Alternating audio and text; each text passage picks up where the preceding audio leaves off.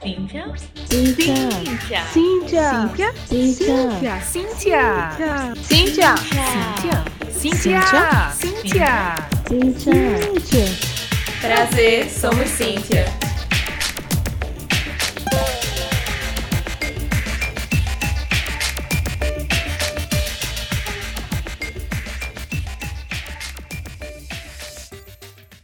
Oi, oi, gente! Olá, Aqui é a Lê. Aqui é a Erika. E você está escutando o podcast Somos Cíntia, o podcast do Grupo Cíntia, que é o grupo de apoio e incentivo a mulheres do Centro de Informática da UFPE.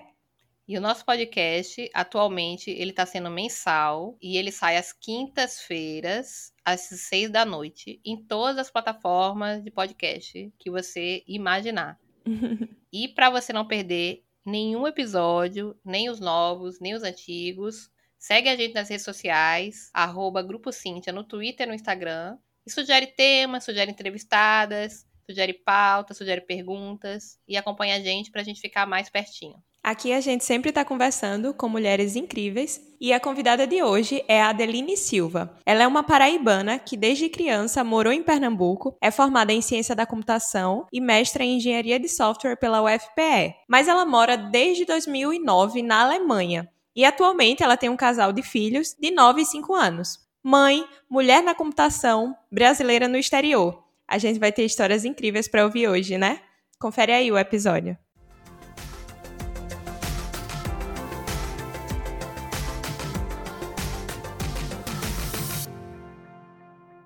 Olá, Adeline, é um prazer ter aqui você conosco. A gente gosta de começar sempre com a pergunta: quem que é você na fila do pão? Quem eu sou na fila do pão? Bom, meu nome é Adeline, eh, tenho 40 anos, sou formada no Centro de Informática, né? Fiz computação, fiz mestrado depois em engenharia de software, tenho dois filhos, Alice e Rafael, e moro na Alemanha já há 12 anos, mas poderia falar sobre mim. Uma coisa que me define é eu gosto de fazer as coisas e fazer direito. Então, assim, minha motivação, meu slogan é: se for para fazer, faça direito. Eu tenho muito eh, apego à qualidade com as coisas que eu faço. Você se considera uma pessoa perfeccionista, então? Eu não diria perfeccionista, não fico tão apegada aos detalhes, mas assim, eu não gosto de nada que é feito sem pensar direito nas consequências e tal. Então, no meu trabalho atualmente, eu sou responsável pela eh, qualidade. Estou sempre olhando, testando os detalhes que às vezes passam despercebidos pelos ah, programadores ou até por outras instâncias do processo. Massa, massa. E aí a gente também pergunta de onde é que surgiu o interesse, né, da pessoa por computação, né? Eu, eu, eu poderia dizer que a Adeline viu um, um negócio mal feito, assim, ela disse, Vixe Maria, vou fazer, vou entrar nesse negócio pra fazer melhor, que tá muito feio, velho.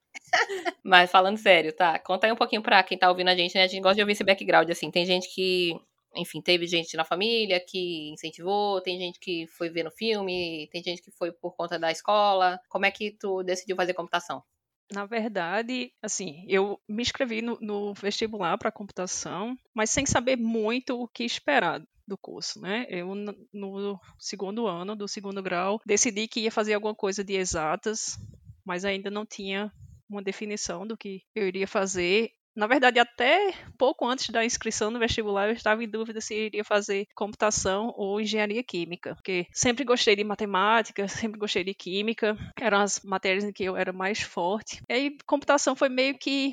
É, eu fiz inscrição no ITA, e lá no ITA, entre as cinco engenharias que tinha, eu achei que computação era melhor. E aí, como já ia fazer no ITA computação, resolvi fazer na UFPE também computação. Então, não foi nada muito. Oh, predestinada a fazer computação. Porém, quando eu comecei a fazer o curso, aí já no primeiro curso de introdução à ciência da computação, me apaixonei pelo curso. E aí eu decidi que era aquilo mesmo que eu queria fazer. Assim, na escola, tinha assim, meus professores, de, principalmente o professor de matemática, me incentivava muito a ir para a área de exatas, mas nem ele tinha uma visão do que era o curso assim, de computação. Mas isso a gente está falando de 25 anos atrás, né?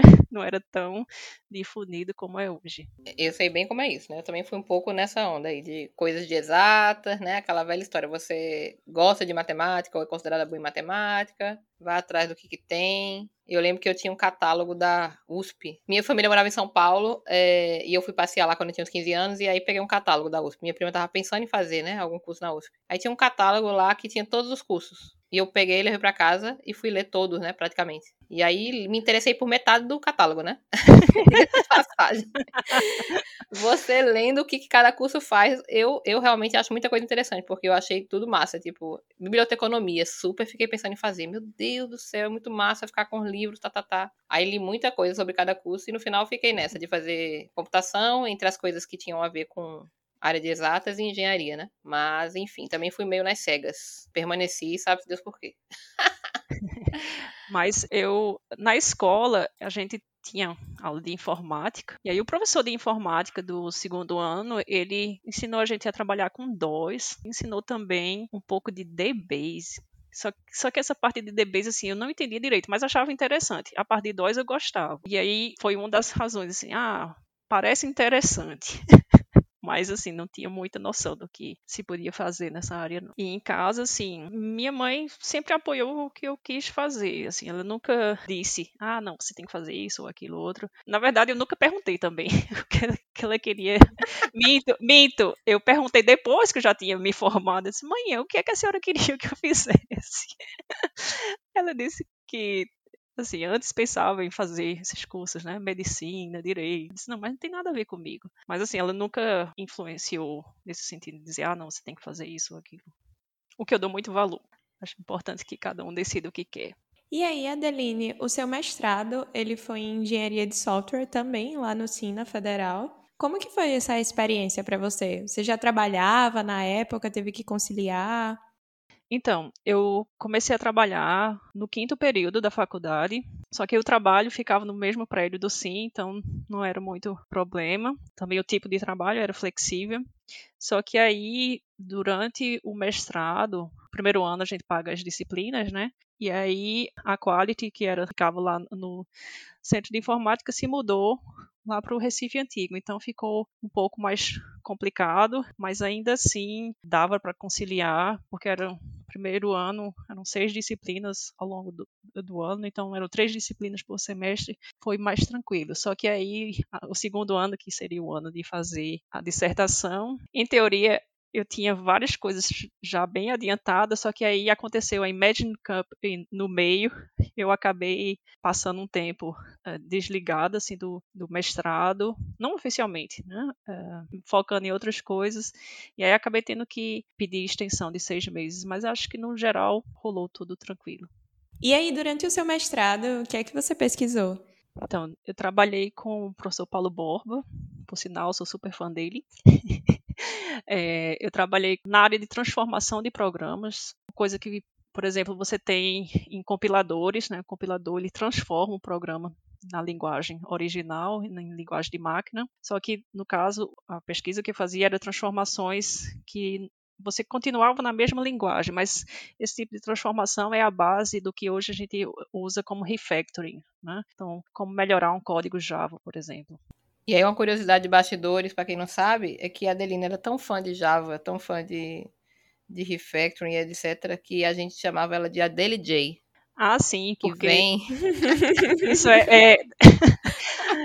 Por sinal, hoje... Era um, né? Um dos apelidos. Hoje, hoje em dia eu uso o IntelliJ, então é uma coisa maravilhosa. Então, eu comecei a usar essa ferramenta IntelliJ bem antes dela se tornar famosa, certo? Porque ela começou como uma ferramenta de refactoring, uma ferramenta era IntelliJ Renamer, né, que era para renomear classes. E aí, assim, eu era super fã do, do IntelliJ, porque tinha mil transformações, e eu vivia comparando isso com Eclipse e tal, e aí, não sei, nem se foi a Erika que deu esse apelido, mas enfim, alguém começou a me chamar de ADLJ, e aí pegou todo mundo.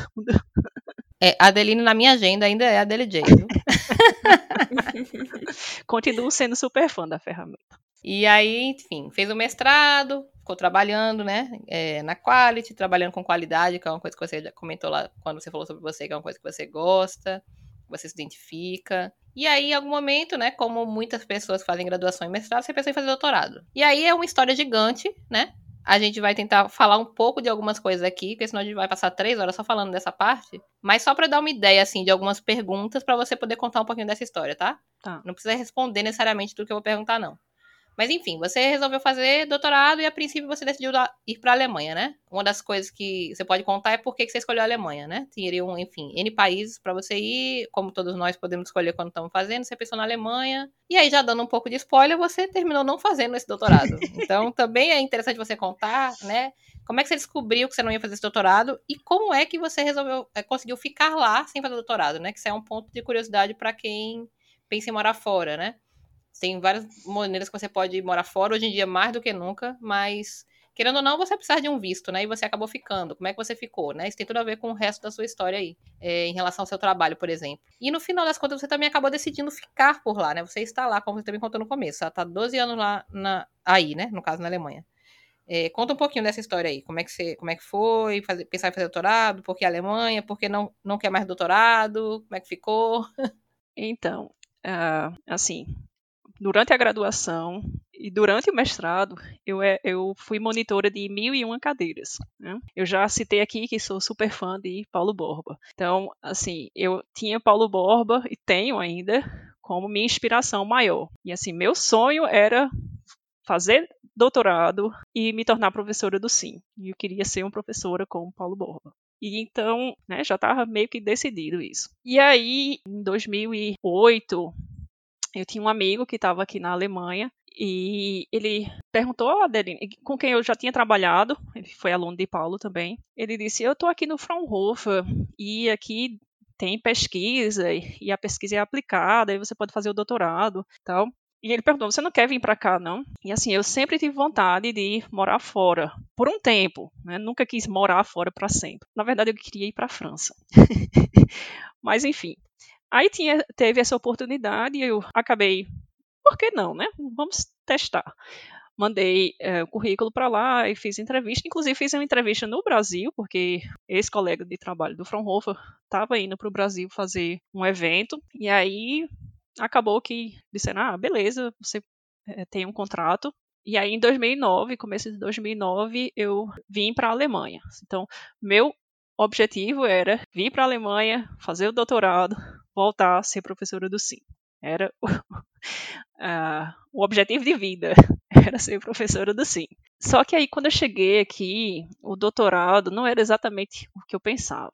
Né? Porque, na verdade, assim, até tem doutorados parecidos com o do, do, Brasil, mas aqui ia ser um esquema que eu ia trabalhar, mas ia fazer paralelamente assim, o doutorado. E aí, assim, eu era super acostumada a ter um orientador como o Paulo, que é praticamente um pai. E aí aqui você tinha que ser super independente e, e tipo, você mal encontrava com o seu orientador e tal. E aí não gostei desse, desse esquema. E aí fui trabalhando e é, esperando ver se mudava, se tinha alguma outra ideia de como fazer esse doutorado. Até cheguei a entrar em contato com a outra professora que faz cooperação com o Paulo, mas aí por razões de logística, por razões, questões privadas, aconteceu porque ela morava em outra cidade.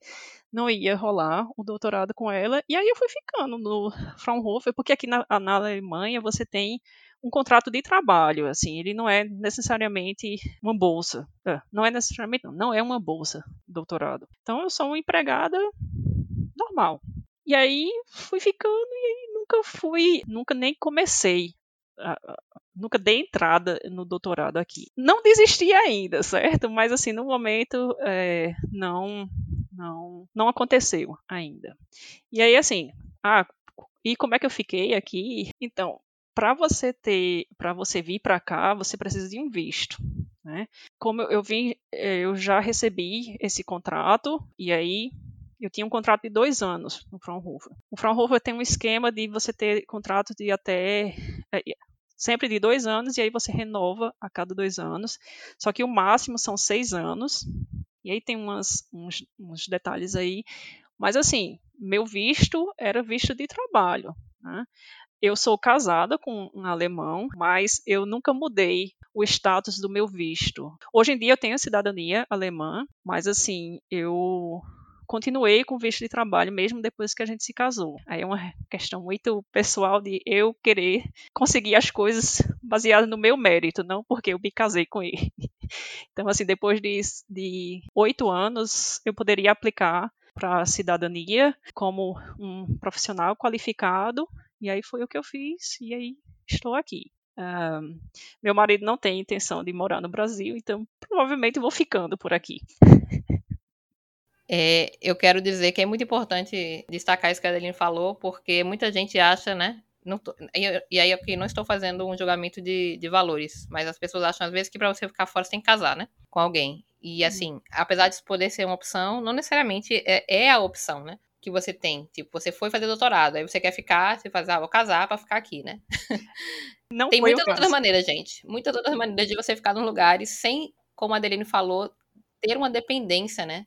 é, muito forte de outra pessoa. É, de novo, não tô dizendo que não pode fazer, não. Só tô dizendo que tem opções, tá, gente? Não achem que casar é o único jeito de ficar morando fora. Por favor. Exato. Uh, não, e eu gostaria de, de reforçar isso, porque, inclusive, é mais complicado quando você tem visto por questões familiares, porque, ah, se por um acaso você separar, e aí. Mas, assim, aqui na Alemanha, eles precisam de profissionais qualificados, certo? Então, assim, você tem grandes chances de vir para cá se você é formada em áreas de engenharia, né, matemática, essas áreas é, de ciências exatas, por exemplo, você tem totais chances de encontrar um emprego como profissional qualificado. Né? Você recebe esse visto de trabalho e muito provavelmente você consegue renovar sem maiores problemas.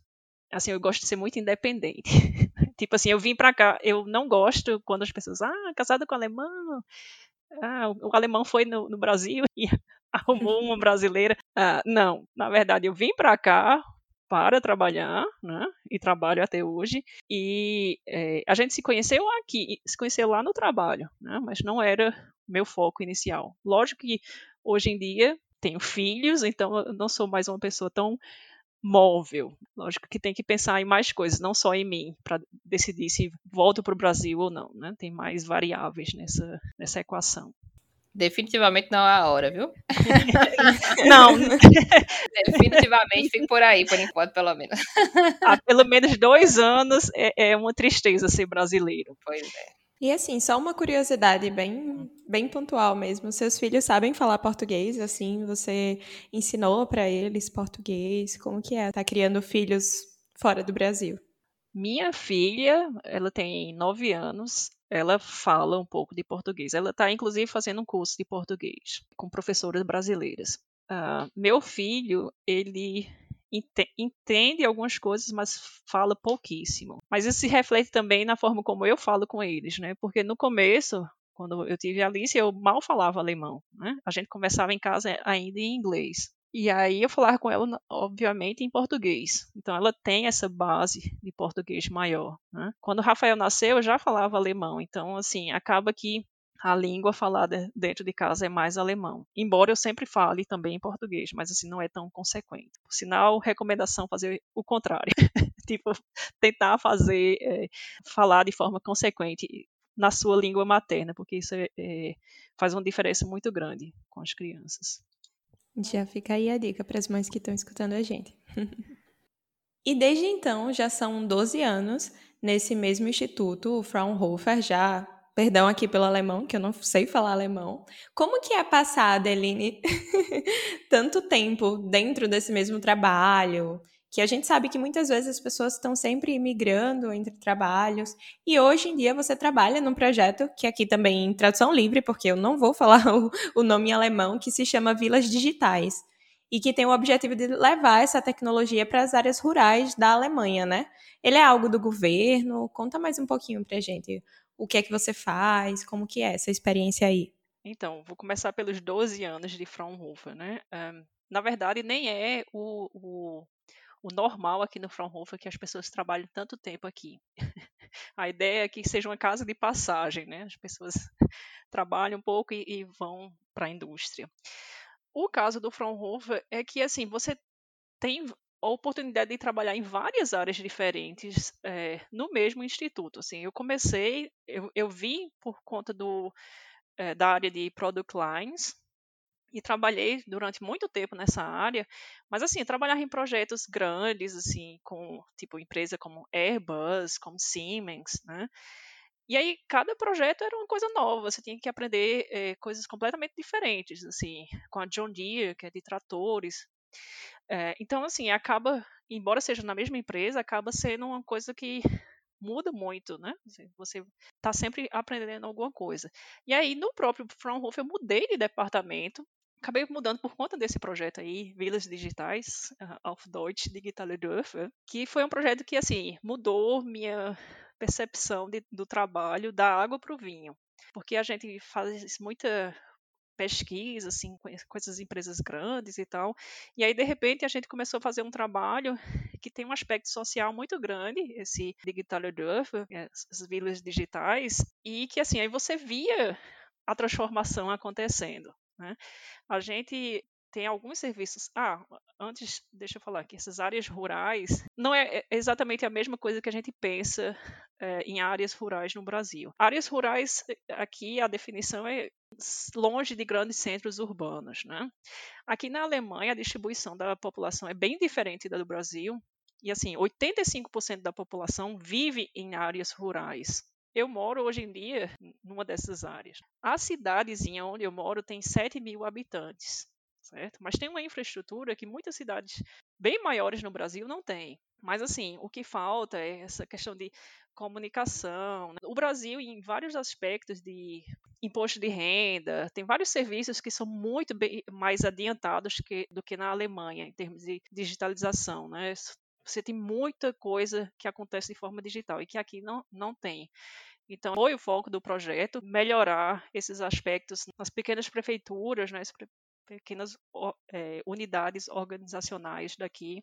E aí, hoje em dia, a gente tem uma plataforma, é, Dorfunk, é, tipo uma rádio vila, é uma app que, na verdade, é uma rede social, e essa rede social teve um impacto agora é, com corona muito grande. A gente tinha 12 mil usuários antes do corona, e aí, por conta do lockdown, o governo do estado resolveu apostar na nossa ferramenta.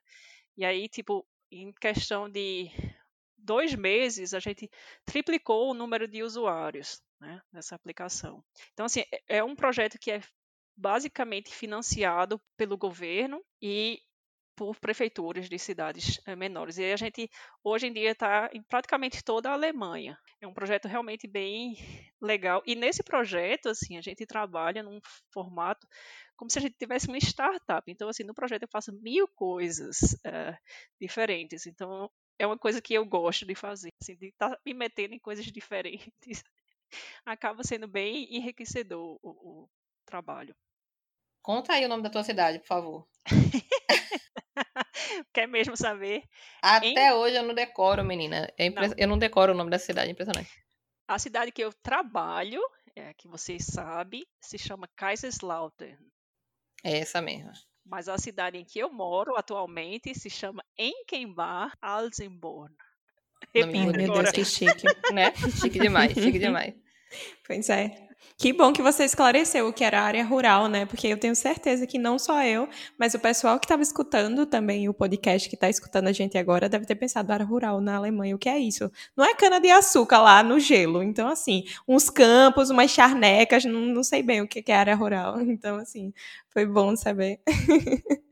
É o que a Del falou, né? Tipo, realmente, em termos de, de infraestrutura, né? De, não é como a gente pensa aqui, que não tem água encanada, que a casa é, sei lá, né? Que tem lugar que a casa não tem nem energia elétrica. Pelo contrário, né? Porém, tem uns aspectos semelhantes aí. Tu pode contar uma das mil histórias aí. Eu acho que eu lembro da quando tu contou a primeira vez que teve um caso de polícia que envolvia uma vaca. Eu tô confundindo. é uma história antiga, mas eu lembro até hoje que eu ri demais. Aí não tô lembrando direito, não, mas é, a vaca foi comer no pasto do vizinho, né? E aí o cara chamou a polícia. É, aqui na, é porque assim, aqui na Alemanha, a qualidade de vida é bem maior do que a do Brasil, certo? Então, assim, você tem muito menos assalto, menos tudo. Então, eu acho que os policiais têm menos trabalho para fazer. Aí as pessoas chamam os policiais para qualquer besteira tá lá a polícia sendo chamada. Eu, eu não estou lembrado direito dessa, dessa, história, mas eu acho que até saiu no jornal. um vizinho chamou a polícia porque a, a vaca entrou na grama dele. Sonho de vida é a polícia ter esse tipo de trabalho, minha gente. Pelo amor de Deus.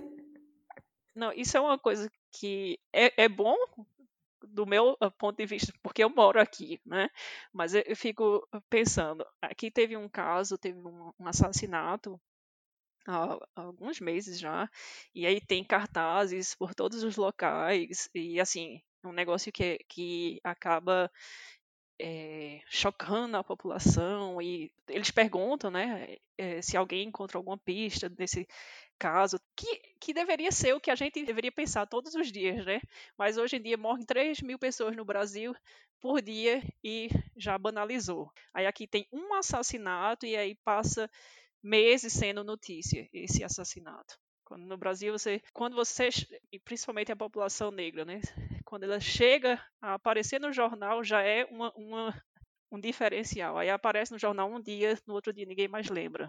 Bem diferente. É, a gente poderia te perguntar muitas coisas relacionadas à questão cultural, né? Por exemplo, você é uma mulher brasileira, trabalha com computação, é estrangeira, né? Mora fora do seu país. E daí eu acho que já teria muita coisa para contar tanto em relação a diferenças culturais, como em relação à própria questão de como é que é o impacto, como é que você é tratado e tudo mais. Mas eu acho que hoje a gente tem uma coisa mais forte para comentar contigo, que é o fato de que você é uma mãe de duas crianças, uma de 5 e uma de 9, casada com uma pessoa que também trabalha, né? Os pais dos seus filhos, ele também trabalha. Como é que tem sido, na verdade, né? Dado que isso não começou hoje. E está sendo ainda viver no meio de uma pandemia, trabalhando, né? 40 horas, enfim, não sei exatamente se é 40 horas que você trabalha aí, na verdade.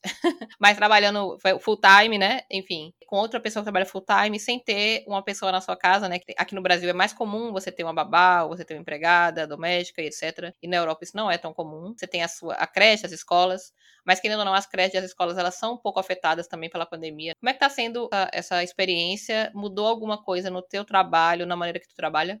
Bom, uh, primeiro que assim, eu tenho as crianças já há nove anos, né? Nove ou cinco anos, e a pandemia é apenas um ano. Então, assim, a gente já é acostumada a gente mesmo cuidar dos filhos, né? É, aqui na Alemanha tem até uma coisa muito de você criar as crianças de forma bem mais independente. Eu lembro quando o Rafael foi para o Brasil e ele já comia sozinho com um ano e meio, e as pessoas, oh né? Que diferente. Enfim, uh, então já é um ponto bem diferente. É lógico que com a pandemia, a dinâmica familiar teve que ser alterada, porque assim, desde que a Alicia nasceu, eu passei a trabalhar uh, ah, 30 horas por semana em vez de 40, né? Para que eu pudesse ter um pouco de flexibilidade para ir reunião de pais e etc. E aí veio a pandemia, então ficou todo mundo dentro de casa.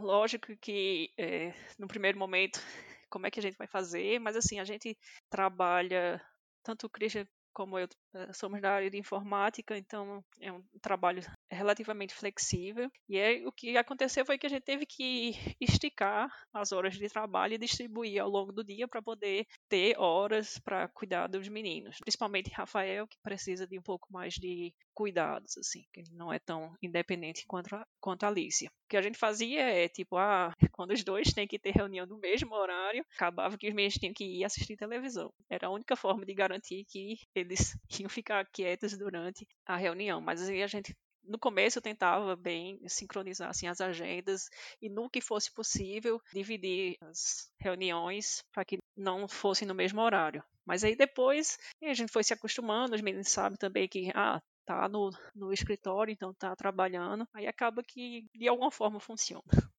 Mas uma, coisa importante a dizer é que, assim, tanto creche quanto escolas, elas nunca pararam aqui na Alemanha. Então, para pessoas que estão na linha de frente, que são infraestrutura essencial, elas sempre tiveram disponíveis. No nosso caso aqui, a gente não é, é infraestrutura essencial, então os meninos ficavam em casa, mas eh, a partir de um determinado momento já era possível para eles voltarem para a escola. A Alicia tem aula em dias alternados, e aí, de alguma forma, depois de um ano, a pessoa já está acostumada com esses novos desafios, né? Mas é, uma coisa eu falei, no meu trabalho aconteceu um boom né, com a pandemia. Então, no final de março para começo de abril, eu precisei trabalhar muito mais do que eu trabalhava normalmente. Então, acabou que Christian teve que assumir mais o papel de cuidar das crianças para que eu pudesse trabalhar. Inclusive, depois de nove anos, eu aumentei minha carga horária pela primeira vez agora durante a pandemia, porque de fato estava trabalhando bem mais que antes e agora como dá para trabalhar de casa a questão de, do deslocamento você acaba ganhando algumas horas no dia e aí foi a razão pela qual eu aumentei minha carga horária a Adeline é uma das únicas mulheres que eu conheço que trabalhou mais na pandemia do que antes Gente, mas é incrível, né? O que uma cultura diferente, o que uma infraestrutura diferente pode fazer na vida das pessoas.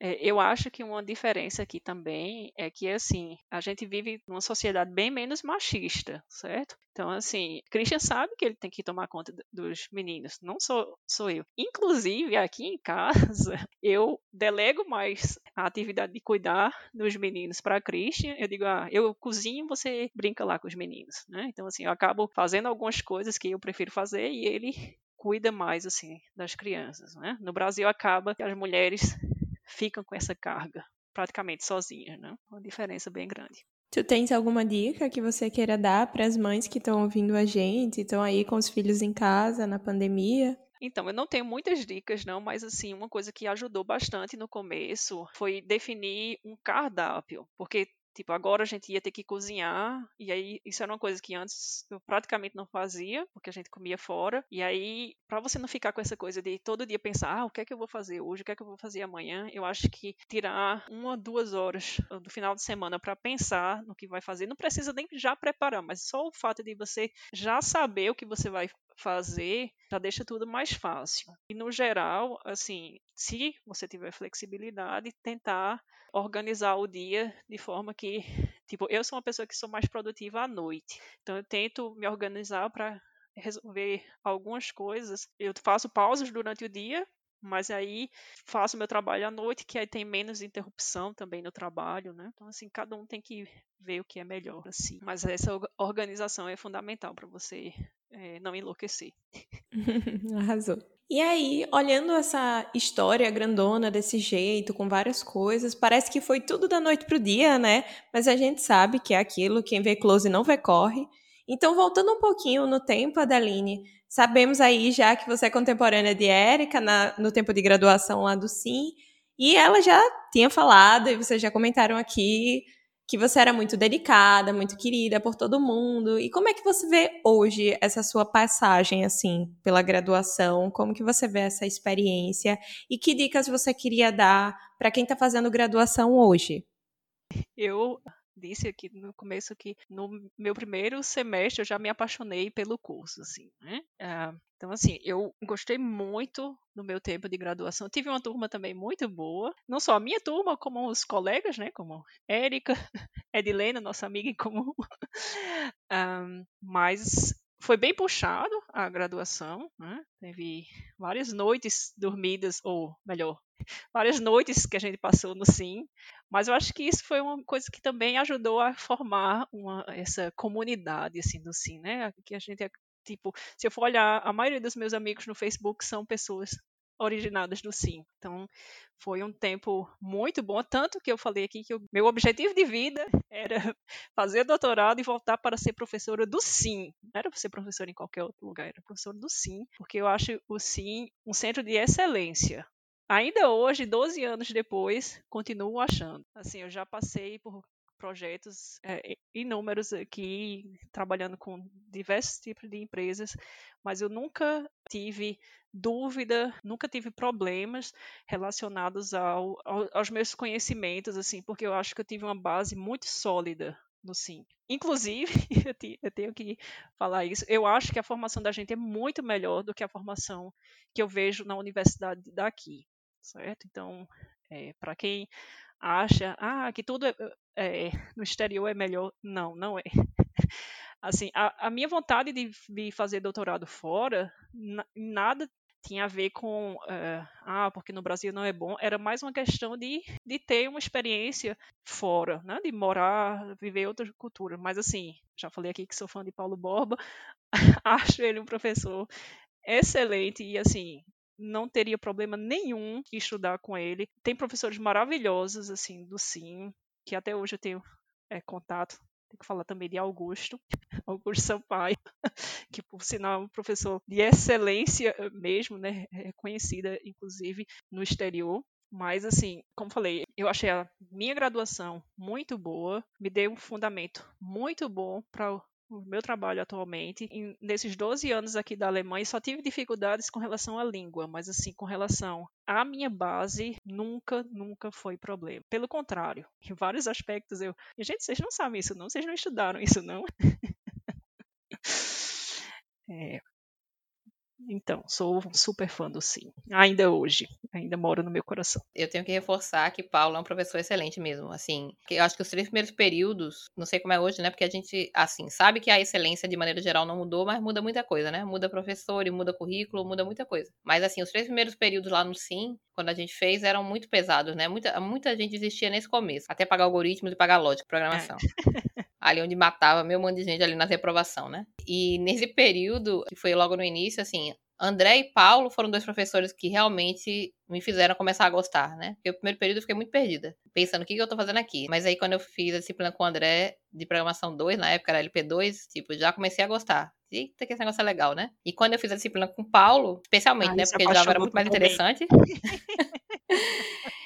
Paulo era, tipo, muito metódico, que é coisa que eu e a Adeline gosta, né? Tipo, gente, eu quero aquele negócio, fazer aquelas coisas organizadinhas, direitinho, aqueles códigos indentados. Nossa, só Deus sabe como eu sou quando eu pego um código mal indentado. Só falta ter uma. Até hoje eu ainda tenho infartos quando eu vejo código mal indentado mesmo.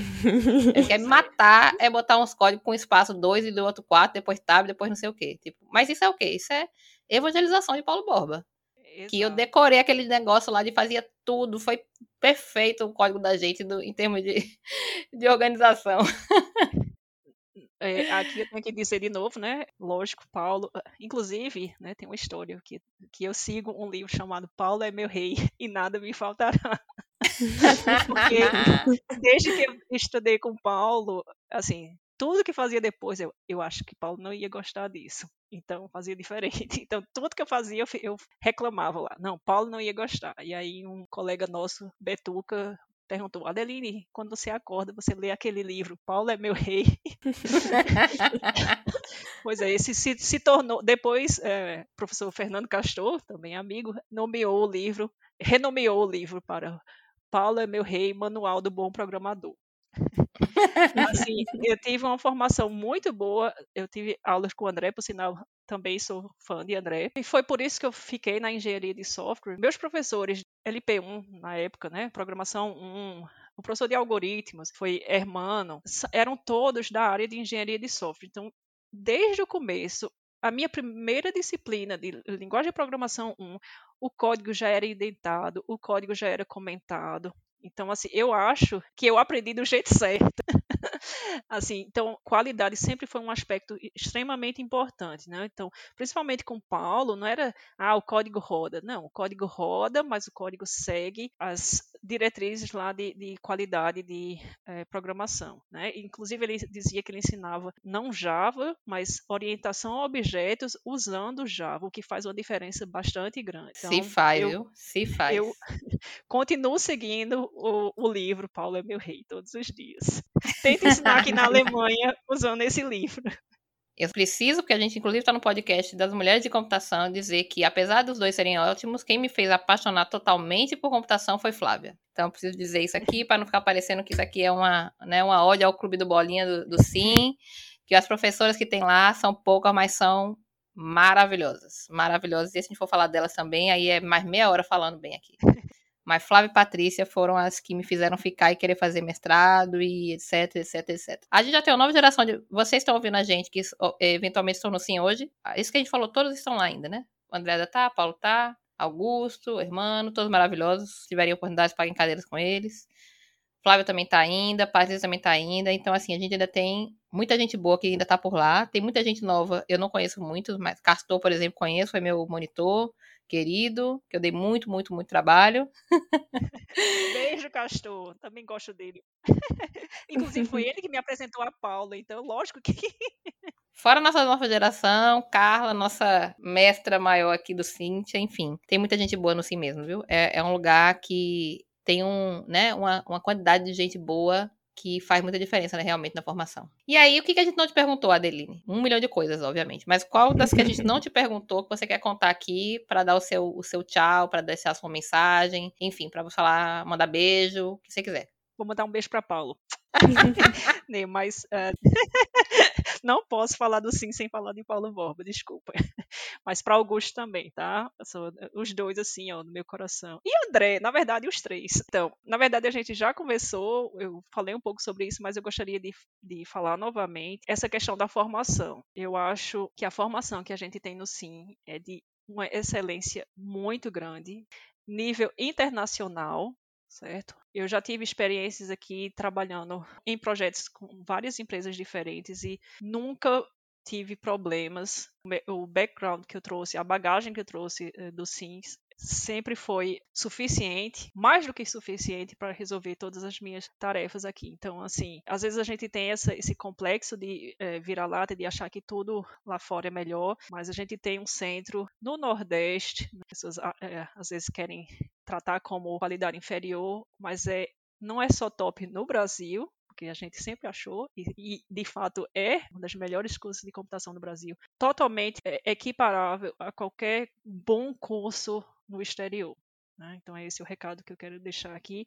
A gente falou aí dos vários professores da nossa geração, mas tem uma geração nova aí também muito boa. O Sim tem excelência de nível internacional. Gostaria de deixar isso bem claro. Arrasou. E agora nós vamos para o nosso quadrinho das indicações empoderadas, onde eu, a Lê e a nossa convidada indicamos coisas legais que a gente acha que vocês vão curtir, seja filme, seja livro, seja Instagram, seja Twitter, o que a gente quiser, que a gente achar que é legal, a gente indica para vocês também darem uma olhadinha. E a gente sempre gosta de começar com a indicação da nossa convidada. Adeline, o que, que você indica? Então, eu vou indicar aqui é uma pessoa. Na verdade, você vai encontrá-la em várias plataformas digitais, que é a Michelle Obama. Uh, sou super fã dessa mulher. Uh, acho que é um exemplo de empoderamento. Uh, gostei bastante do livro dela, mas assim acompanho várias coisas dela. Acompanho agora essa série da Netflix que ela fez sobre alimentação. Então, assim, super fã. Qualquer coisa da Michelle Obama. E a segunda coisa é um documentário que eu assisti que me fez ter uma visão bem diferente é, dessa pessoa, que é o documentário da Anitta. Não sou muito fã uh, da Anitta como uh, do tipo de música que ela faz, extremamente uh, sexualizado, mas assim, eu gosto, gostei bastante de ver ela como uma pessoa, uma mulher de negócios, uma mulher que saiu do nada e chegou no topo. É, tem a carreira dela nas mãos, né? Que ela é, é a força motriz dela mesma. Eu acho, uh, achei muito interessante o documentário dela. Fiquei bastante impressionado. Definitivamente uma mulher bem empoderada. Massa. Ale, quais são as suas indicações de hoje? Então, hoje eu vou ter três indicações para fazer. A primeira delas está relacionada ao dia que a gente está gravando hoje, porque a gente está gravando esse podcast no dia 17 de maio. Então, como hoje é o Dia Internacional contra a LGBTfobia, eu vou estar tá indicando o canal da Lui Ponto, que ela é maravilhosa, ela é uma mulher lésbica e ela fala diversas questões envolvendo essas vivências dela, não só limitado a uma pessoa LGBT, mas de outras questões também que ela tem. E aí eu vou deixar linkado, a gente vai deixar linkado aqui embaixo o vídeo dela que ela fala inclusive do Alan Turing, do pai da computação, que também era uma pessoa LGBT. Então, fica aí a minha primeira indicação. A segunda indicação vai ser o arroba de Valéria, que é professora de yoga daqui de Recife, e a gente está participando do Lapidar Recife, que o que é isso? É uma célula de autoconhecimento e autorrealização, porque às vezes a gente mistura muito o que é espiritualidade com religião, e na verdade são coisas separadas. Então, basicamente são encontros que acontecem online, qualquer pessoa pode participar, de qualquer religião, de nenhuma religião, que acredita em algo, que não acredita em algo, para discutir sobre espiritualidade. Então, qualquer um pode participar, é gratuito e os encontros acontecem sexta-feira à noite online. Então, qualquer pessoa de qualquer canto pode participar. E a minha terceira indicação, que eu não podia deixar de indicar aqui, eu notei que minhas últimas indicações estão tendo sempre animes, porque pandemia, a gente quer mais é descanso. Então, eu vou indicar um outro anime, que é chamado Bungo Stray Dogs, que é uma agência de detetives paranormais. Então, são pessoas que desvendam casos e essas pessoas têm superpoderes. O anime também está disponível na Crunchyroll e, como sempre, a gente sempre deixa todos os links, todas as indicações aqui na descrição do episódio. Eu vou trazer hoje duas indicações, que na verdade podem virar mais de duas, porque eu assisti essa semana, passou um filme que é antigo, só que na verdade a versão que eu assisti não é tão antiga, que é de 2019. Não sei porquê, 2019 para 2020 eu perdi um bocado de filme, né?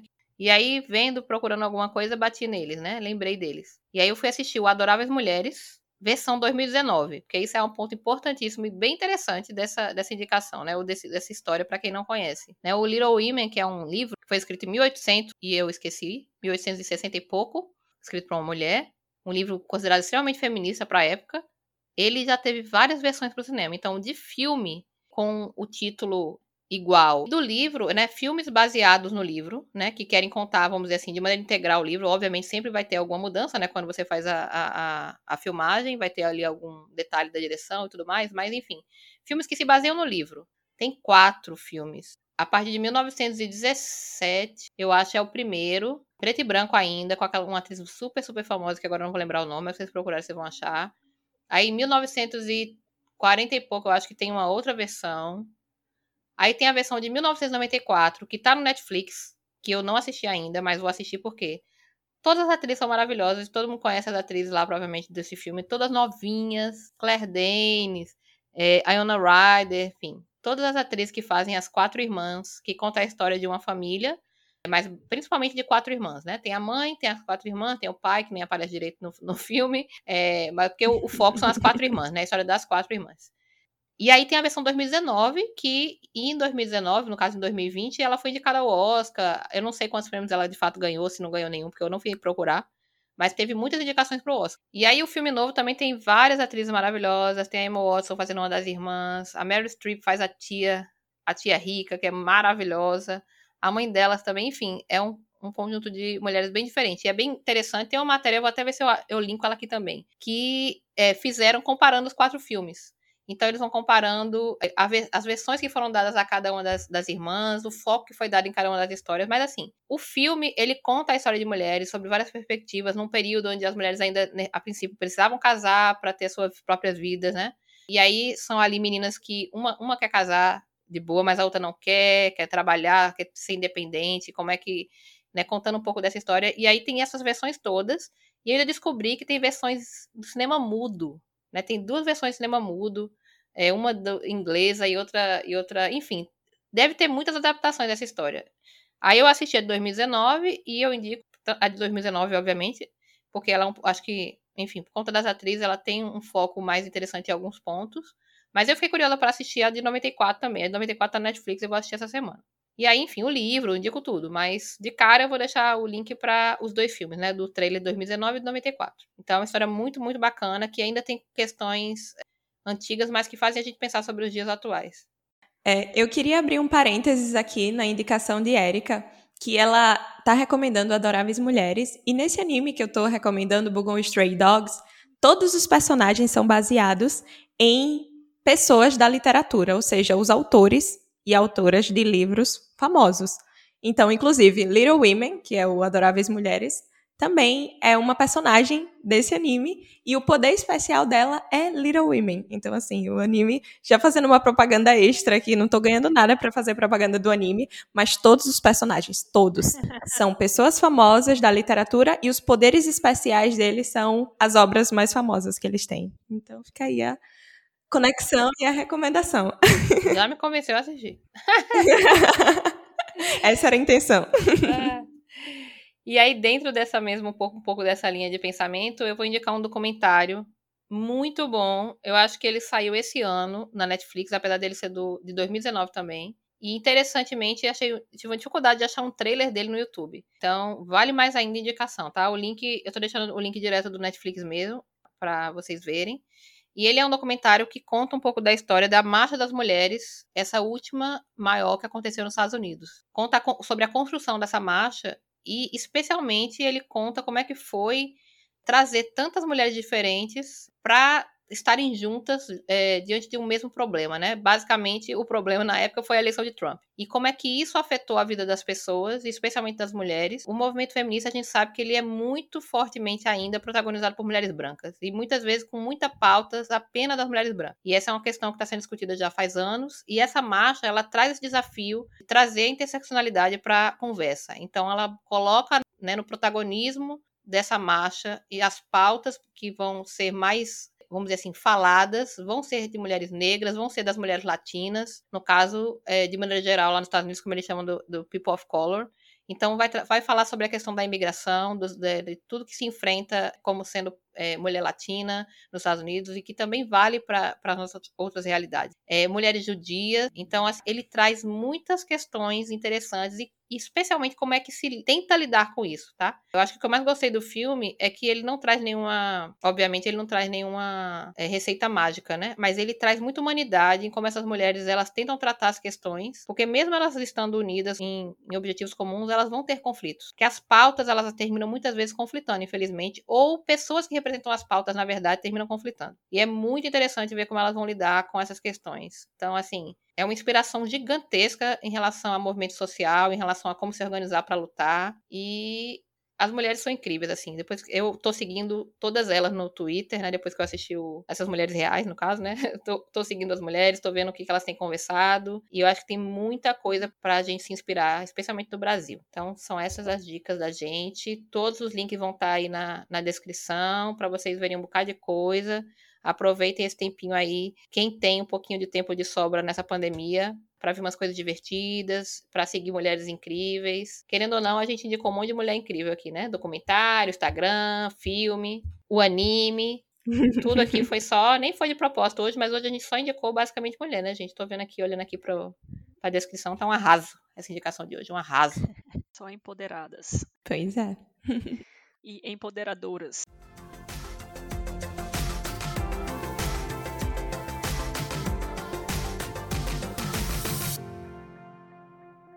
Ai, gente, foi maravilhoso estar com vocês novamente. Novamente, tenho que dizer que essa coisa de gravar mensal tá sendo boa pra gente em termos de organização.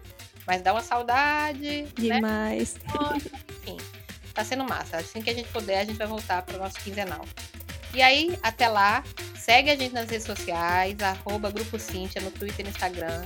A gente estava aqui já planejando para deixar nossa rede mais movimentada, para vocês não esquecerem da gente, né? e ficarem lá vendo algumas coisas legais que a gente tem. A gente vai, em breve, chegar com um pouquinho mais de novidade nessas postagens. E não se esquece de usar as hashtags Somos Cíntia e a hashtag Mulheres Podcasters. Comenta lá no episódio, no post da gente, tanto no Instagram quanto no Twitter, qual é a próxima mulher que você quer ver aqui. A gente tá ansiosa para saber as indicações de vocês também. Valeu! Foi massa! tchau, tchau! Cheiro.